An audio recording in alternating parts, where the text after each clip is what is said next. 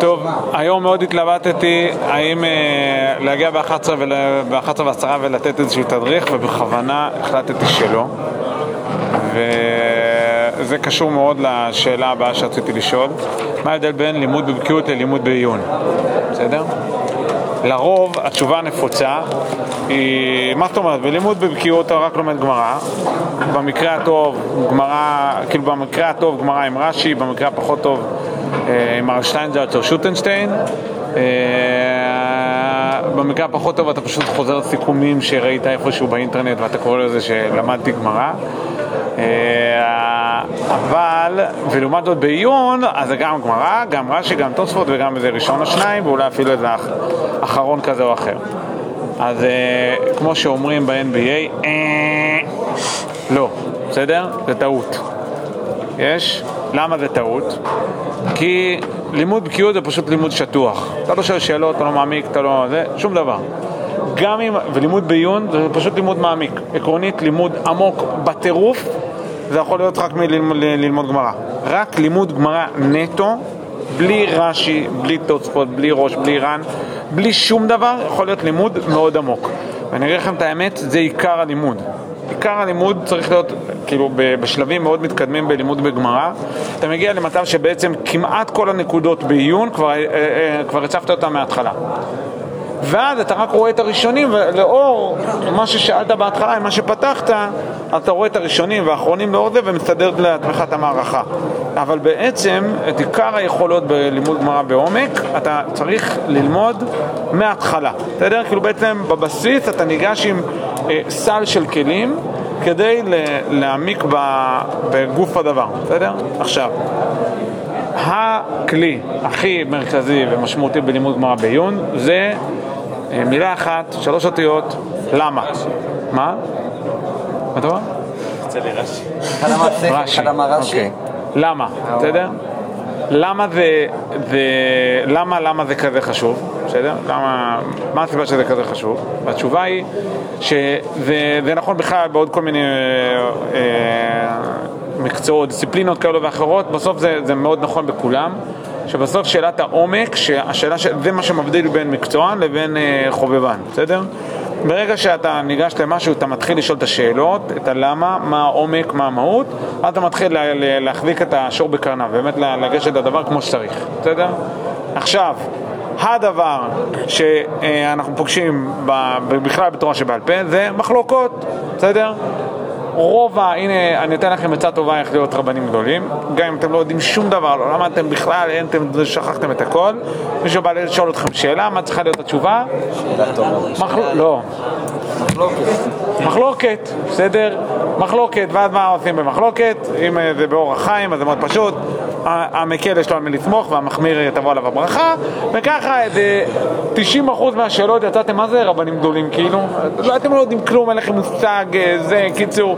יש לי חבר שהוא, לא בדיוק חבר, אבל מישהו שאני מכיר, שהוא הגיע מבית דתי, בסדר? אבל בגלל שהתגלגל לאן שהתגלגל, והוא כאילו הדוס של החבורה, בסדר? לא מקיים לו תורה ומצוות או שום דבר. כל דבר ששואלים אותו, הוא אומר אסור. כל דבר שחילונים שואלים אותו כדתל"ש, כאילו איזה שמבין, הוא הרי הרב, הגאון, אז הוא אומר, אז כמובן הוא מחמיר, ואז הוא נהיה דתי רציני, מחמיר ואומר אסור, ולמה? או בגלל שזה לא צנוע, או בגלל החשד. כאילו, זה שני דברים שהוא משתמש בהם בלי סוף. עכשיו, והיא לכך ובהתאם לזאת, מכיוון שמחלוקות זה כל כך חשוב, אז ממילא אתה חייב לשאול את שאלת הלמה על כל מחלוקת. ראית, אמר רבי יהודה אמר שמואל X, ואמר רבי יהודה אמר שמואל Y, זהו, חדלת הכל. עכשיו אתה מתחיל לשאול מה נקודת המחלוקת. ומה נקודת המחלוקת? זו נקודת מחלוקת שעכשיו, אם מישהו מבקש ממך להסביר לך, שאתה תסביר לו מה זה המחלוקת, אתה מסביר את זה בצורה הגיונית, לא אומר את מה שכתוב. אם אתה אומר, לצורך העניין, שהמחלוקת בין לישנא קמא ללישנא בתרא, בסדר? היא, האם מותר, האם השביעית משמטת במלווה לעשר שנים?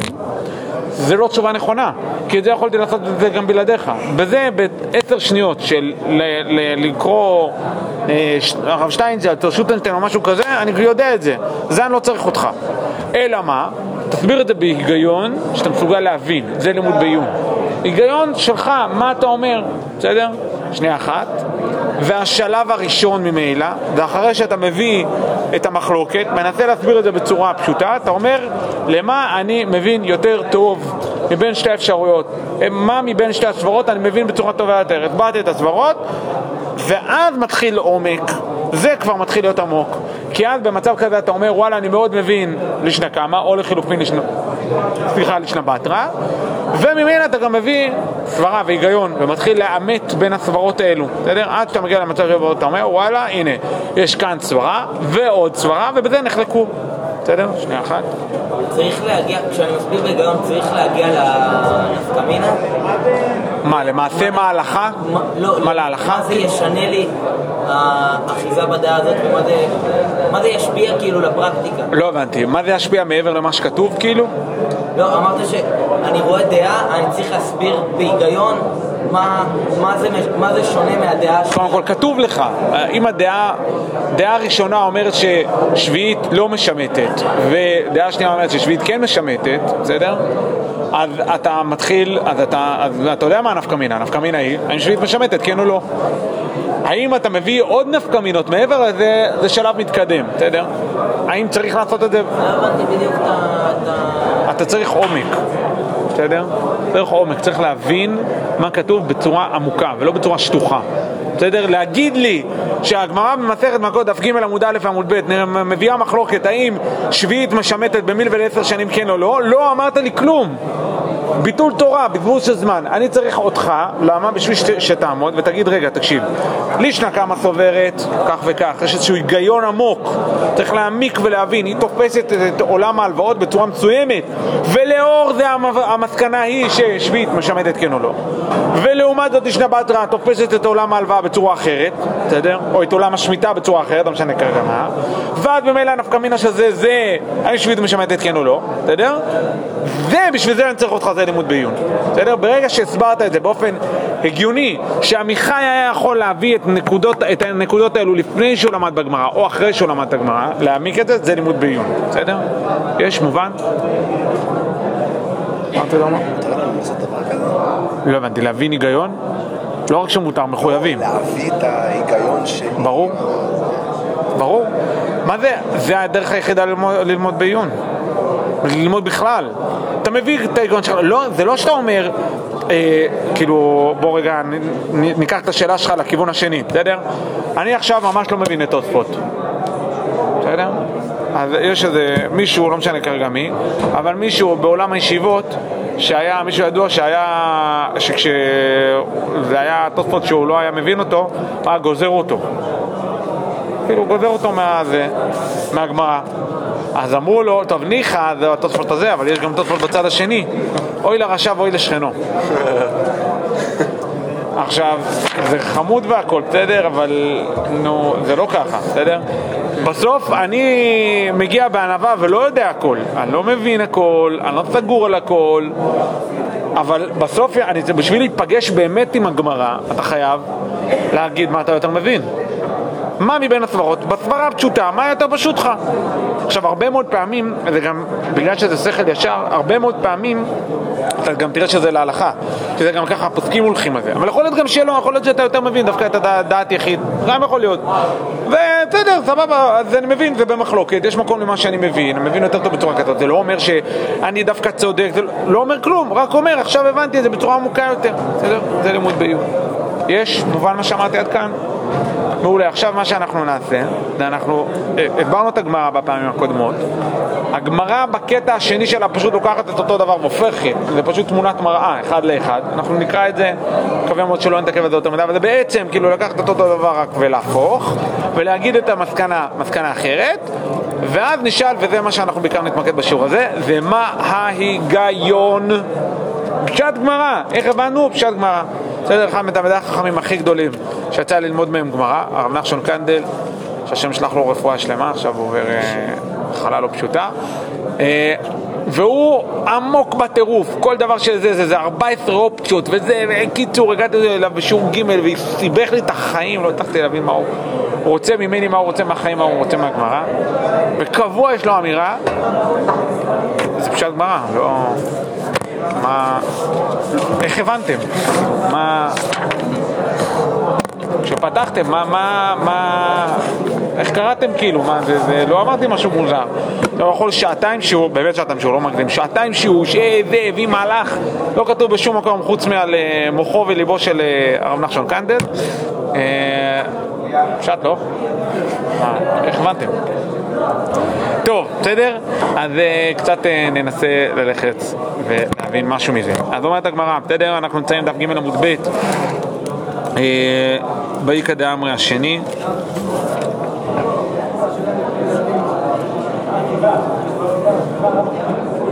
איקה דאמרי נמצא מול תוספות דיבור המתחיל, הוא שמואל אומר. תדע רואים, הוא שמואל אומר, אין לו עליו הונאה, זה שם המוסר שטרותיו לבית דין אין משמיטין. איקה דאמרי, בסדר? אתם רואים? יש שם, אם אתם רואים את האות ב' של אין משפט, אז שורה מתכתב. יש? בסדר? שאלה קטנה. כן. על הביטול נמי באיש נמי. פשוט אנחנו אומרים את זה בצורה אחת, ואז זה ממש נצפסקל. כאילו, אם אני יודע, זה פשוט אומר ש... למה... אם זה היה כמו, אם השביעית באמת הייתה משמדת את זה, אז מלכתחילה העדים הזוממים היו מחייבים אותם ולתת לו אלף זוז. כן. כן, כן. בסדר?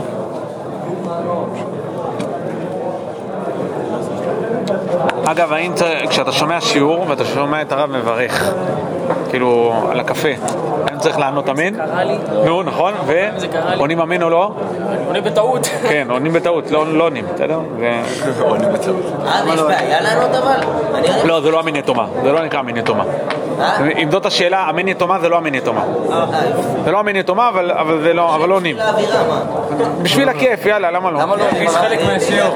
כי אתה לא שומע ברכה, אתה שומע אותות חשמליים שנשמעים באופן מקרי כברכה. אתה לא שומע בן אדם מברך, אתה שומע אותות חשמליים. לא, עכשיו הרב שמעת את זה בקול, אבל זה לא שמעת בן אדם. איך זה נכנס לפלאפון? בסדר? אז לימוד תורה בשיעור מוקלט זה נקרא לימוד תורה? זו שאלה אם זה הרהור, זה לא לימוד תורה אלא הרהור. יש דיון האם אפשר, למעשה, זה מדהים, האם אפשר לשמוע שיעור מהשירותים? כי זה בעצם לא זה, זה בפועל לא, בפועל לא, כי אסור גם להרהר, אבל כן מותר להיכנס עם פלאפון, אסור לקרוא את זה, אבל כן מותר, אם בטעות היית עם פלאפון עם אפליקציה של קודש פתוחה, זה לא נקרא שנכנסת ספר קודש לתוך בית כנסת, כי זה לא ספר קודש, זה אותות חשמליים שבמקרה מייצרים איזו תמונה של בראשית ברא אלוקים את השמיים ואת הארץ, אבל זה לא כולו, זה לא, כן. רגע, אז מותר כאילו? מותר, להיכנס עם זה, אסור ללמוד. לא, לא, לא. פעם אמרו לי שצריך מזה. מה? זה הרבה ראוי לצייר. עדיף שתשאיר את הטלפון, אמרו לי מחוץ השירותים בכלל, כי יש עליו... זה בכללי עדיף, על בזבוז זמן, תאמין. לא, ככה אמרו לי, כאילו... שיש מה? שאם יש תפילון, נגיד, בטלפון, את האפליקציה, ואז בגלל שזה... אני לא מכיר את זה. יש תשובה ארוכה של הרב עובדיה שמבסס את זה. שמבסס את זה לכולה. הרב עובדיה ספרדי, אבל הרב. כמדומני... הוא גם יהודי. האמת שכן מי שאמר לי זה... אז בוא אני רגע אסביר משהו, זו שאלה טובה, אמנם אנחנו חורגים מהנושא של השיעור וזה משהו חשוב. מחלוקת אשכנזים וספרדים זה נוגע רק לדבר אחד. מחלוקת בין הרימה לבית יוסף, לשולחן ארוך. בסדר? עכשיו הרב עובדיה אומר משהו, סתם על איזושהי הלכה, הוא לצורך העניין מחייב אותי כמוך. הציץ אליעזר, בסדר? הרב וולדנברג, לא בדיוק נשמע לספרדי במיוחד, מחייב אותי כמוך, אין הבדל. הרב משה פיינשטיין, בסדר? אותו דבר. זה לא, הדבר היחיד שמייצר הבחנה בין האשכנזים לספרדים זה לא זהותו של הפוסק, אלא אך ורק מחלוקת בין הרימה לבין השולחן ערוך. כל שאר הדברים לא רלוונטיים בכלל, אלא אם כן יש מנהג ברור של אך ורק אשכנזים, לעומת מנהג ברור של אך ורק ספרדים. אבל זה שעכשיו הרב עובדיה אומר משהו, בכל נושא, זה לא קשור עכשיו לא לספרדים ולא לאשכנזים. לצורך הדוגמה, בפלטה בשבת אני אביעד סובר כמו הרב עובדיה, בסדר? בפלטה בשבת אני לא רואה בזה מכזה. אז מה, זה הופך אותי לספרדי? מה קשור עכשיו? אין קשר, זה סברתו בגדלותו, בענקיותו של הרב עובדיה, הוא אומר ככה, בסדר, אז מה אם הרב פיינשטיין חושב אחרת? זה לא מחייב אותי כאשכנזי, בסדר? אז בסדר לקחת כאילו הלכה אחת שזה לא קשור לרמה וזה. לא לקחת ההלכה הזאת מהרב עובדיה, אבל אני יותר מתחבר להלכה הזאת של הרב מלמד. כן. טוב. לקחת גבולות מכולם. וגם חומות מכולם. הרב, איך אני יודע מה חלימות מחלוקת? צריך לפתוח. תבני, תעשה לעצמך הרב. הכי טוב. עושה לך הרב. זה מאוד פשוט. הלאה, לענייננו, איקה דאמרי רב, תעבור לייצר יחד, תעשה לעצמך רב. צריך לעשות פרסום. הכל בסדר, נראה לי לרב יש הספיק. לא משעמם לי, זה בסדר. טוב, איקה דאמרי, אמר רב יהודה אמר שמואל, המלווה את חברו ל10 שנים, אין שביעית משמטתו. שימו לב, בסדר? אין שביעית משמטתו. כלומר, אנחנו עכשיו הולכים לשיטה, עד עכשיו אמרנו ששביעית משמטתו, כלומר, במלווה ל10 שנים, בעצם אין מושג כזה מלווה ל10 שנים. אדם אמר מלווה ל10 שנים, זה נעצר בשביעית, בסדר? זאת הייתה אמירה שהייתה עד עכשיו. מה? קורדן פוסבול. כן, נכון. ואז כאן מגיעה הגמרא ואומרת בדיוק בשם אמר רב יהודה אמר שמואל, אומרת בדיוק את הדבר ההפוך, בסדר? איקה דאמרי, אמר רב יהודה אמר שמואל, המלווה את חברו ל10 שנים, אין שביעית משמטתו. קודם כל תרגום סימולטני, מה זה אומר איקה דאמרי? מה זה אומר? תרימו לי את המילים. מה? יש אומרים, בסדר? איקה דאמרי, איך יש אומרים? לא הבנתי, אמר רב יהודה אמר שמואל א', איך ייתכן שאומרים בשם אמר רב יהודה אמר שמואל ב'? זה הניהול באמת כאילו... יש אמרו בשמו. יש גרסאות בשם רב יהודה משהו. בדיוק, תלמידים, 2 תלמידים יצאו, יש שאלה איך זה קורה, איך בכלל יכול להיות כזה דבר, אבל זה משהו שאנחנו אומרים בכל יום. יוצאים משיעור, בדיוק עכשיו, הרב ישי העביר איזשהו שיעור, והתלמידים אמרו לו, תקשיב, אבל בדיוק, הרב יד אמר בדיוק הפוך. עכשיו הוא אומר לי מה שאמרתי, לא, אני אמרתי בדיוק את מה שאתה אמרת. איך הם הבינו 180 מעלות הפוך, אני לא יודע. אבל קיצור, אני אומר זה יכול לקרות. קיצור, בסדר, זה 2 תלמידים, כל אחד לקח מאמר רב יהודה משהו אחר, הבין משהו אחר בסוגיה, בסדר? הלאה, לענייננו. המלווה את חברו ל10 שנים, אין שביעית משמטתו. כלומר, יש כזה מושג מלווה ל10 שנים. הלאה. ואף על גב דעתי לידי לא יגוס, בסדר? עכשיו בוא נחזור רגע לסברה. ואף על גב דעתי לידי לא יגוס, אשתמיית, לא קרינה ולא יגוס. עכשיו, תוך כדי זמן הלוואה, לפני רגע הפירעון, אין לו יגוס, נכון?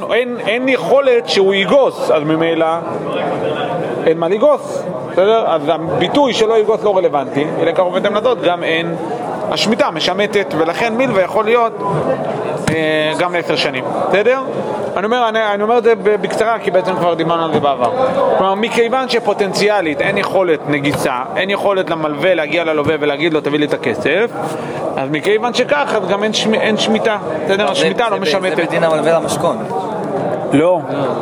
זהו, פתחנו משהו חדש. עכשיו מלווה סתם. בסדר, לא קשור למצב שאתה רותם לבית דין במלווה למשכון. מה? זה היה פשוט הפוכה. בדיוק. בסדר, זה היה 180 מעלות הפוך. כן. כדי להבין אם הבנתי, בעצם אז שמיטת כספים זה בתנאי שיש לו יגוס. בדיוק. בסדר? מאוד פשוט. יש... ואז אומרת הגמרא, רגע, עכשיו הגמרא כאילו הופכת בעצם את מה שהיא אמרה מקודם כקושייה, היא עכשיו אומרת כסייעתא, כגורם מסייע, בסדר? והנה זה, אמר רב כהנא, אפננה מתנינה, מה זה אפננה מתנינה? גם אנחנו שנינו, תנינה זה משנה, תמיד משנה, למה? איך אני יודע? 2 נונים, בסדר? תנינה, אותנן, תמיד ב2 נונים, וזה משנה, ולומד זאת תניה זה ברייטה, בסדר? אז אפננה מתנינה. מה זה סייעתא בעצם? מה? סייעתא זה, כן, בא לסייע, תנא דמסייע. אפננה מתנינה, עומדים כמה אדם רוצה ליתן, ויהיו 1000 זוז בידו בין ליתן מכאן ועד 30 יום, בין ליתן מכאן ועד 10 שנים, בסדר? ועד כאילו בעצם הקושייה שמקודם דה הקושייה, אז עכשיו זה מסייע, והיא אמרת שביעית משמטתו, כולו נמי באי שלו מלא, בסדר? כלומר, מכיוון שבמשנה אנחנו כן מדברים על מצב שבו יש מלווה ל10 שנים, וכל הדיון על העדים זוממים זה אך ורק על הפער בין מלווה לחודש לבין מלווה ל10 שנים, ואף אחד בכלל לא מציע את האפשרות שלדבר על כל המלווה, כי הרי אם השביעית משמטת אז כל המלווה הלך לפח, בסדר? אז היא לקחו בתם לדעת, מכאן ראיה שיש מושג כזה, המלווה את חברו ל10 שנים, בסדר? יש? בעצם זה שם דנים בזה בכלל. בדיוק, בסדר? מאוד פשוט. נכון, כאן זה ראייה, כמו שמקודם רק הבאנו קושייה מהמשנה, בסדר? במקרה בלישנה כמה הבאנו את המשנה כקושייה, עכשיו תראו, עכשיו זה כאילו מסייע, בסדר? עוד רגע אנחנו נשאל מה ההיגיון, בסדר? בכלל, למה, מה נקודת המחלוקת בין לישנה כמה ללישנה בתרא? אבל זה יהיה שלנו, מה? אני אומר, הבנתי שזה... אוקיי, אז בואו רגע ניכנס. בואו רגע נמשיך. אמר רבא כאילו בעצם רוצה לדחות את הסייעתא, בסדר? הוא דוחה את מה שרב כהנא רצה לומר. רב כהנא הוא כזה חצי תלמיד כזה של אביי ורבא, הוא באותו דור, אבל ככה דרג נמוך יותר, לא יודע איך לקרוא לזה. אז רב כהנא בא לסייע מהמשנה, רבא אומר לו אל תביא לי רוכחה מהמשנה, אני יכול לדחות את הראיה מהמשנה. מה הדחייה? הוא אומר אחא במאי עסקינן, בסדר, ה' ב' ע' שתיבות אחא במאי עסקינן, במילוה על המשכון ומסר שטרותיו לבית דין דתנן, בסדר, מאיפה זה מגיע? דתנן המלווה על המשכון והמסר שטרותיו לבית דין אין משמיטין. זה סיוג מה שהוא עשה עכשיו? מה? זה סיוג מה שהוא עשה עכשיו? זה מה? סיוג. מה זאת אומרת? סייג את המקרה שיש מלווה לעשר שנים רק למקרה של... הוא אומר, או אם היית רוצה להביא ראיה מהמשנה, אני יכול להגיד לך שכל הדיון הזה זה רק במסר שטרותיו לבית דין. זה אין ראיה מהמשנה. כן, זה כאילו מה שרבא מתווכח מרוקן. אבל ברור, הרי, רק בוא רגע הזה, מה לדוגמה, מה רב כהנא יענה לרבא? רבא אומר לו, אני יכול להגיד שלך שהמשנה במוסר שאתה רוטב לבית דין. למה ללכת לדוח על ששך כאילו? או, הנה, בדיוק. למה אתה הולך, זה כמו שאתה יכול לנסוע על כביש 6 ואתה יכול לנסוע דרך הכפרים. מה, איפה כתוב לך בתוך המשנה? נו, שזה דווקא במוסר שאתה רוטב לבית דין ובזה, מלווה על המשכון. אין לך עוד דוחה, כאילו, אתה דוחק את המשנה, אתה שם את המשנה בעוקימתא מאוד מסוימת, אין לי שום סיבה להגיד את זה, סתם ככה כשאתה קורא את המשנה, ברור, מדובר סתם ככה, וממילא, מכאן הוכחה למה שאמר עבודה אמר שמואל אמר, בסדר? מעולה, מה שעידו אמר. מה שעידו רבה למד יותר מדי... זה התשובה הכי מעצבן, מסורת של... לא, טוב, בסדר. בסדר, מובן? יש? מעולה. עכשיו, לישנה קמא ולישנה בתרא, מה נקודת המחלוקת ביניהן, בסדר? או בואו נשאל את זה בצורה כזאת, את מה אתם יותר מבינים? את לישנה קמא או לישנה בתרא? לישנה קמא אמרה שאין מלווה לעשר שנים, בסדר? והשביעית משמטת, וזה שעכשיו אין אפשרות נגיסה, זה לא מעניין אותי, בסדר? והשביעית משמטת גם באמצע הלוואה. או לחילופין, ששביעית לא משמטת באמצע הלוואה, השביעית משמטת רק אחרי זמן הפירעון, בסדר? זה... ועד ממילא, היא לקח עובדתם לזאת, בעצם אין, במלווה לעשר שנים, השמיטה לא משמטת. את מי אתם מבינים יותר בסברה? באופן פשוט, מה יותר פשוט לכם? לישנה בתרא. מה? לישנה בתרא, ששמיטה לא משמטת. למה? זה יותר קל להבין את זה, כי בכל הנגיסה. כן, שבעצם כאילו שאין לו יגוס, שאין שמיטה, אין לו יגוס, אז בעצם אין את הסיפור הזה של... ומאיפה הבאת את זה? מאיפה הבאת את החיבור הזה בין לא יגוס לבין שמיטה? הפסוק, מהזה. כלומר, אתה אומר, למה יותר קל לי להבין את לישנה בתרא? בגלל שזה יותר פשוט בפסוקים. הפסוקים בעצם הכניסו את המושג הזה לא יגוץ, שלכאורה לא הכרחי. ואז מכאן אתה מדייק, אתה מבין שכל הפרשייה מדברת כשיש לך פוטנציאל לנגיסה, שיש לך אפשרות לנגיסה, אז היא לקחו ואתם לדעות, ברגע שאין לך נגיסה, ברגע שאין לך אפשרות לבוא ולדרוש את הכתף, אז ממנה גם השביעית לא משמטת. זו אמירה, מעולה, בסדר גמור. כן, מה עוד? זהו, זה קצת מורכב. מצד אחד אפשר באמת, מבחינת הראש, פשט, אפשר להבין יותר את הלישנה בתרא. לישנה בתרא, אוקיי. אבל מצד שני, בלישנה קמא יש איזושהי נקודה מאוד מאוד חשובה של יחס לווה מלווה, שבאמת קיים כל הזמן. הנגיסות הקטנות האלה תמיד קיימות, כן? ולכן באמת זה פרט מאוד מאוד חשוב שאי אפשר להתעלם ממנו. כלומר, שמשון בעצם אומר, בואו נסתכל רגע לצד השני, לכיוון של לישנה קמא. לישנה קמא בעצם, כאילו, הנקודת החוזק שלה זה שנכון שאין נגיסה בפועל, אבל יש כל הזמן פוטנציאל נגיסה. כאילו, זה נכון שאתה המלווה לא יכול להגיע ללווה ולהגיד לו, תביא לי את הכסף. זה מוסכם לכולם. אבל כל הזמן יש מערכת יחסים של מלווה ולווה. אז לכן להגיד, אין פה כלום, זה לא לגמרי מדויק. בסדר? ומה, בואו רגע ניקח את הסברה הזאת, מה לישנה בתרא תענה על זה? בפועל הוא יכול לגוס, כאילו, אז התורה הייתה אומרת, לא ילווה, או... מה אכפת לי? זה מה שאתה אומר, מה אכפת לי? מובן מה שאלתי? מובן מה שאלתי? מה ששאלתי בעצם, נתנו עכשיו טעם ללישנה קמה, שללישנה קמה, למה היא אמרה את מה שהיא אמרה? בגלל שכל הזמן יש הלוואה, כל הזמן יש יחסי לווה ומלווה, ועד ממילא זה סוג של נגיסה, אומנם לא נגיסה בפועל, אבל זה סוג של כל הזמן נמצא פה בנגיסה. אמרה זה לישנה בת, מה אכפת לי? מה אכפת לי? שזה מה שכתוב, הרי בסוף כל מה שכתוב לי בתורה זה נגיסה, לא כתוב לי יחסי לווה מלווה ובגלל שהוא מוציא לו לשון באמצע הרחוב הוא לא נעים לו, זה לא מה שכתוב. כתוב נגיסה, והאיסור נגיסה מתייחס רק למשהו שיכול להיות מסוף ההלוואה ואילך, ולא יכול להיות. נקודת המחלוקת של הלישנות זה התפיסה של מה זה נגיסה. של מה זה נגיסה, בדיוק. האם אתה מתייחס לנגיסה באופן מצומצם, תביא את הכסף, או כמערכת יחסים מורכבת שבאים כל הזמן פלוני חייב לאלמוני. או, יפה. הבנתם? עכשיו שנייה, אני רק אתן דוגמה לפני שאנחנו מתקדמים. וסברה באיום. זה לבוא לסוגיה ולהגיד משהו שלעולם לא יהיה כתוב, לא ברב שטיינזלד ולא בשוטנצל, לא, זה לא, זה פשוט, זה משהו שצריך בני אדם. אתם מבינים? זה עומק. קצת, כאילו, זה נכון שהגמרא והמשנה הסתמכו מאוד על הפסוק שהביאו בו, על הלא יגרוש לפני שמיטה, אחרי שמיטה.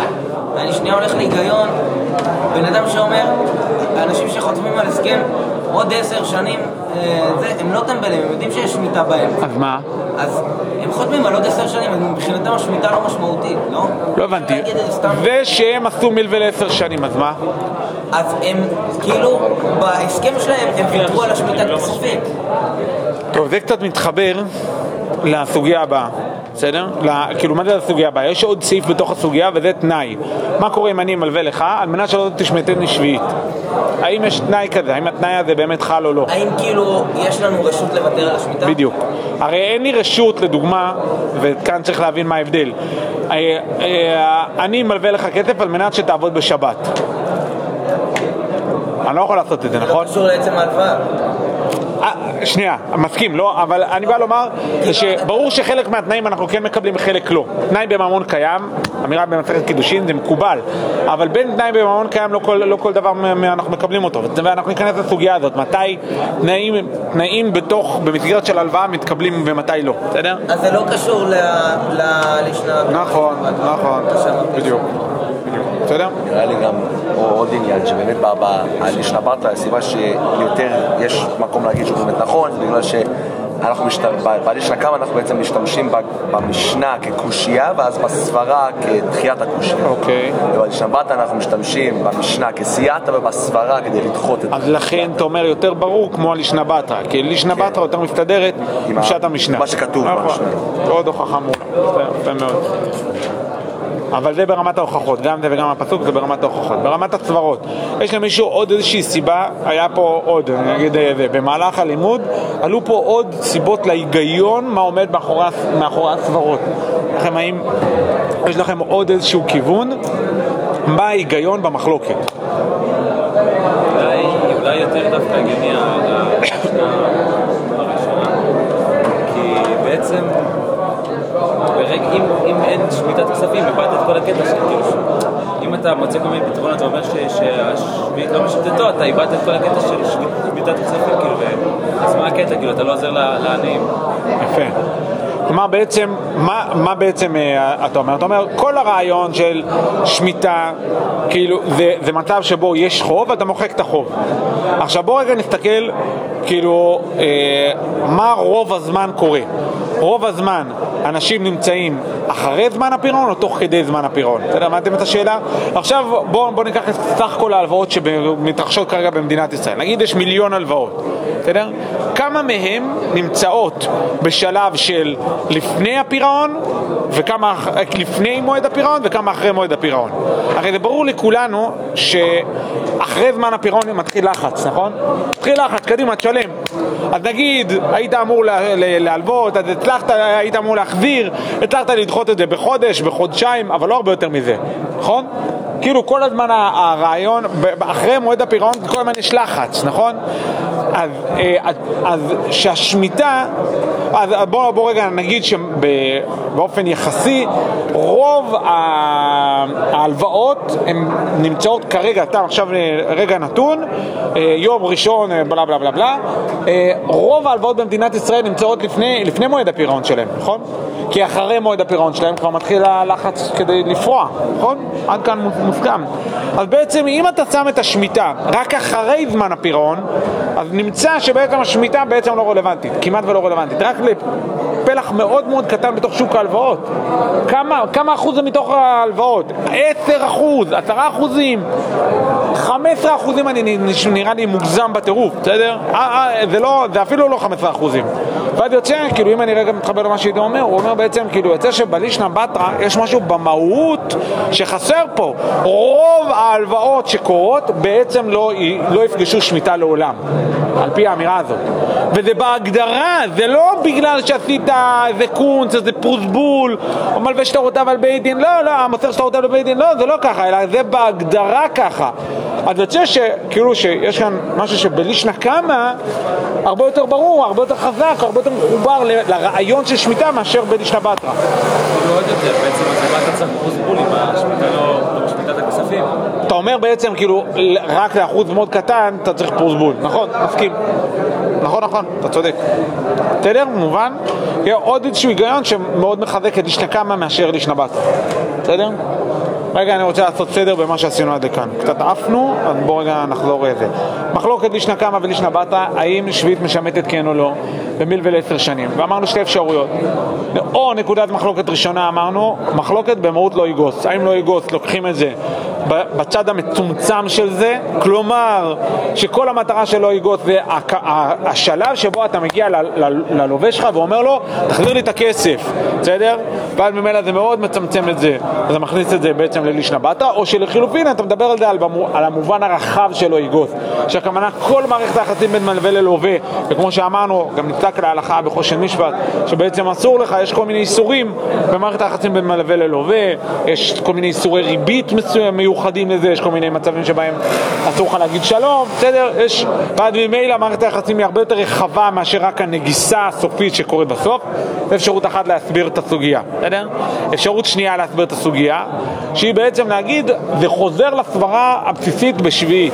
כל המטרה של שביעית זה למחוק הלוואות. איך ייתכן שאתה מוחק הלוואות באחוזים כל כך קטנים בשוק ההלוואות?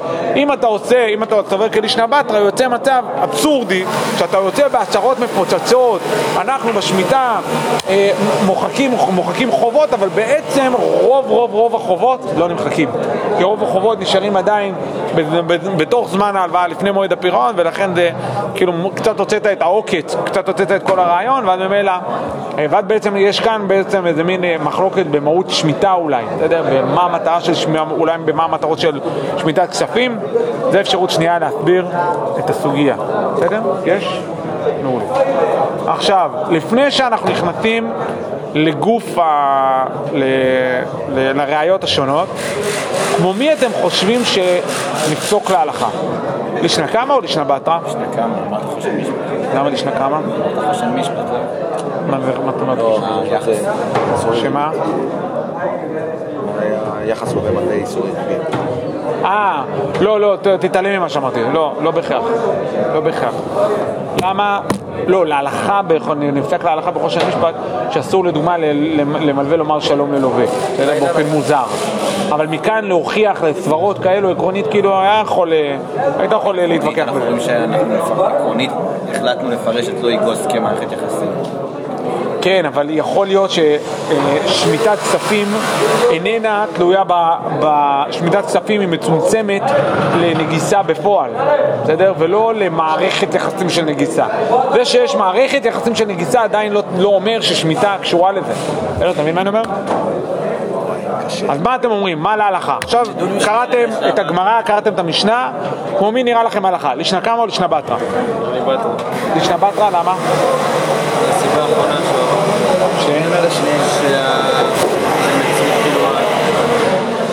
זה כללי מדי, היחס בין הבאללה. אני אני רגע אגיד לכם משהו אחד לגבי מה שיהושע אמר. בגדול, כשאנחנו מתעסקים להלכה, מה? שומעים פה, כאילו, וזהו. מה יהושע אמרתי לי שבאת כי היחס בין הלווה למלווה הזה, כאילו כשאם תקרא לזה לא יגוס, בגלל היחס ללווה למלווה שתמיד קיים, זה כללי מדי ולא... ואז זה לפי? לשנה מטרה ששביעית לא תשמד.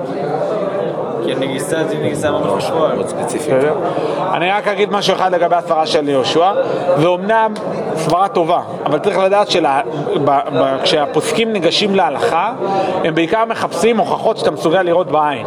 לא סברות, כי בסברות אתה יכול להפוך את הסברות לכל מיני כיוונים, אז בעיקר מנסים לראות איך אתה רואה את זה להלכה. אני ניתן דוגמה למשהו כזה, מה פשט משנה, פשט גמרא. אם פשט משנה הולך לכיוון אחד, אז סביר להניח שזה להלכה. אז בהקשר שלנו מה הולכים? משנה בתרא, זה יותר מסתדר, משנה בתרא, בסדר? אין לך הוכחות 100%, אבל זה ברור שזה יותר קל להבין את משנה בתרא. מה? כי זה כן נותן אפשרות ל10 שנים, המשנה, פשט משנה. כי בפשט משנה, כן, סתם ככה אתה קורא פשט משנה במסכת מכות, בסדר? לא למדת כלום, לא פתחת את הגמרא. כתוב כאן מלווה ל10 שנים. היית מסביר עכשיו לבן שלך, לומד איתו משניות, מסביר לו, יש כזה מושג, מלווה ל10 שנים. רב אמר שזה בכלל בעניין פרוזבול. אתה יכול לתרץ את זה, ולהגיד שזה פרוזבול במוסר סורתיו לבדין, אתה יכול לתרץ את זה, אבל פשט משנה כתוב שזה מלווה ל10 שנים, לא כתוב שם דווקא במוסר סורתיו לבדין. הפשוט הולך כמו לשנה בתרא. מצד שני, מה שעידו אמר לפני כן לגבי המהות של השמיטה, כאילו באמת אם אנחנו מסתכלים על ה... אמרתי, מה שעידו אמר ובכלל מה שאמרנו בהתחלה לגבי סברות, סברות זה מעולה, הפוסקים לרוב לא, אתם לא תראו, כאילו לרוב אתם לא תראו לא את הראש, לא את הר"ן, לא את הרמב"ם, אומרים הלכה ככה, למה? כי זה נראה לי. לרוב לא אומרים את זה, אלא אומרים שיש כל מיני הוכחות, אתה יודע, מביאים את ההוכחות. עכשיו זה נכון שגם את ההוכחות אתה מסוגל לקרוא בכל מיני כלים, לכל מיני כיוונים, ובסוף זה מתחיל מאיזושהי סברה בסיסית שנמצאת בסוגיה, אבל עדיין מתבססים על הוכחות, בסדר? ומה שעידו אמר, ונכון אמנם, ברמת הסברות. אז אני מתחבר למה שעידו אמר, אבל בקטע הלכתי יותר, הפן של הפרוזבול באמת, כאילו, אם יש פרוזבול, אז זה מייתר, נכון, מעולה, הנה, יפה, זה דוגמה מעולה. אני אתן גם עוד דוגמה, עוד משהו אחד שנוגע לסוגיה, לשאלה כללית, בסדר? שמשון, מאחוריך יש מסכת עבודה זרה, אפשר רגע? אין? יש? הנה עבודה. מעולה. יש מחלוקת, שימו לב, יש לישנא קמא ולישנא בתרא, נכון? כשאתה, הגמרא מתחילה, אני רגע אומר, בואו רגע זה. נגיד אתם שואלים אותי שאלה על, לא יודע מה, על ברכה, ואז אני עונה לכם, תקשיבו, צריך לברך על בננה, נגיד על פיסטוקים, צריך לברך על פיסטוקים, בורא מיני מזונות. יש כאלו שאומרים שמברכים על זה בורא פרי העץ, בסדר? אז מה דעתי? מה דעתי? למה אתה אומר שהראשון? כלומר, שימו לב, זה בדיוק מה שכתוב כאן בגמרא, לא? הגמרא פתחה, אמר רב יהודה, אמר שמואל, המלווה את חברו ל10 שנים שביעית משמטתו. תקשיבו, איקא דאמרי, יש גם אומרים ששביעית לא משמטת. כלומר, נקודת המוצא, נקודת המוצא, לכאורה, מה שעוד לכאן, זה שההלכה הפשוטה זה לישנא קמא. ועל פי זה יוצא שבכל פעם, על פי הסברה הזאת, יוצא שבכל פעם שאנחנו נפגוש בש"ס, מצב שבו יש לישנא קמא ולישנא בתרא, בצורה כזאת שכתוב איקא דאמרי, תמיד הלכה כלישנא קמא. אלא אם כן יש לך איזו הוכחה ספציפית על לישנא בתרא, למה הלכה כלישנא בתרא. אבל עקרונית בעצם יוצא שתמיד הרוב בעצם צוברים כלישנא קמא. נכון? אז בוא נראה. תוספות, מסכת עבודה זרה דף ז עמוד א. בשל תורה הלך אחר המחמיר.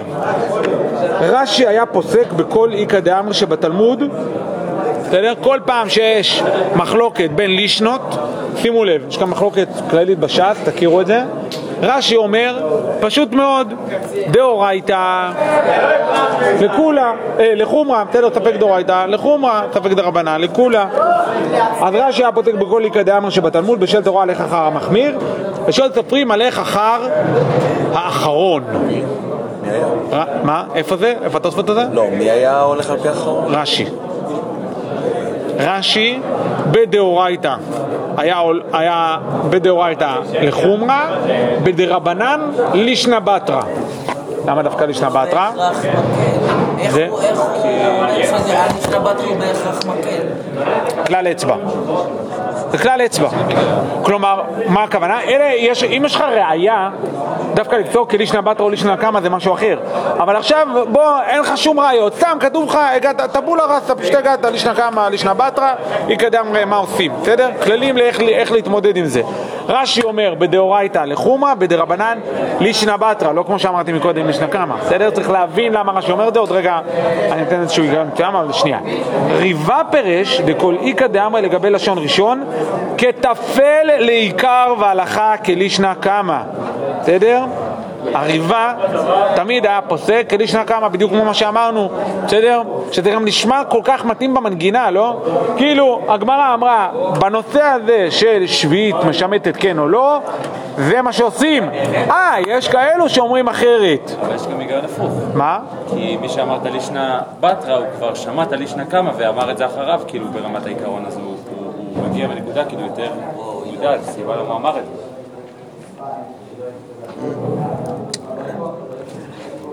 זה מאוד מתקשר למשהו, לסוגיה אחרת, לא כל כך אלינו, להלכה כבתראי, בסדר? מחלוקת רב ושמואל, מחלוקת אביי ורבא, הולכים תמיד כאביי ורבא. למה? כי רב ושמואל קודמים. אתה אומר, נו, בסדר, זה לכאורה יותר גדולים. נכון, אבל יש מצבים מסוימים שדווקא הלכה כבתראי, למה? כי הבתראי האחרונים ראו את הראשונים, ואמרו, אוקיי, קיבלנו, הבנו, זה דעה אחת, יש אפשרות אחרת, והחלטנו לפתור ככה, בסדר? אבל זה משהו שלא בהכרח קשור ללישנא קמא ולישנא בתרא, כי זה שני תלמידים. מהסוגיה שלנו, שני תלמידים שיצאו משיעור של רב יהודה, הם באותם זמנים, בסדר? שניהם אמרו, אחד ככה, אחד ככה. זה לא חלוקה בזמנים, בסדר? אבל רבנו תם, בסדר? שימו לזה, אמרתי שיטה שנייה, שיטה שלישית, רבנו תם פירש בדאורייתא לחומרא ובדרבנן לכולא. הכי פשוט, אני צריך להבין למה רש"י אמר אחרת. ורבנו שמשון, זהבי, סתם, היה מפרש, ובכל מקום שיש להתברר כאחד מניים משיטת התלמוד, בתרי אזלינן. מה זה אומר? רבנו שמשון זה הרש, הרש משאנץ, בסדר? זה אחד מבעלי התוספות. והרש משאנץ בעצם מה אומר כאן? הוא אומר שבכל פעם שאתה מגיע ללישנא קמא לישנא בתרא, אתה צריך לחפור היטב איפה פשט הגמרא הולך. בסדר? ובסוגיה שלנו מה הייתם אומרים? לישנא בתרא, בסדר? יש? לפי המשנה. מה? לפי המשנה. כי יותר פשט במשנה. בסדר? אתה צודק. בסדר? כלומר, ועד כאן 4 שיטות. 4 שיטות המרכזיות, זה מופיע בעוד כמה מקומות בש"ס, כאן במסכת עבודה זרה יש גם דיון בראשונים, לכל השיטות, להסביר כל אחת מהשיטות. בעצם זה מחלוקת כמו מי ההלכה, בסדר? כמו מי סתם ככה פותקים להלכה. שאלה. ורגע אחד רק זה. בפעם הבאה אנחנו נפתח עם זה, נראה את הראש, נראה גם עוד קצת, נראה גם ריטב"א ועוד, ובית יוסף.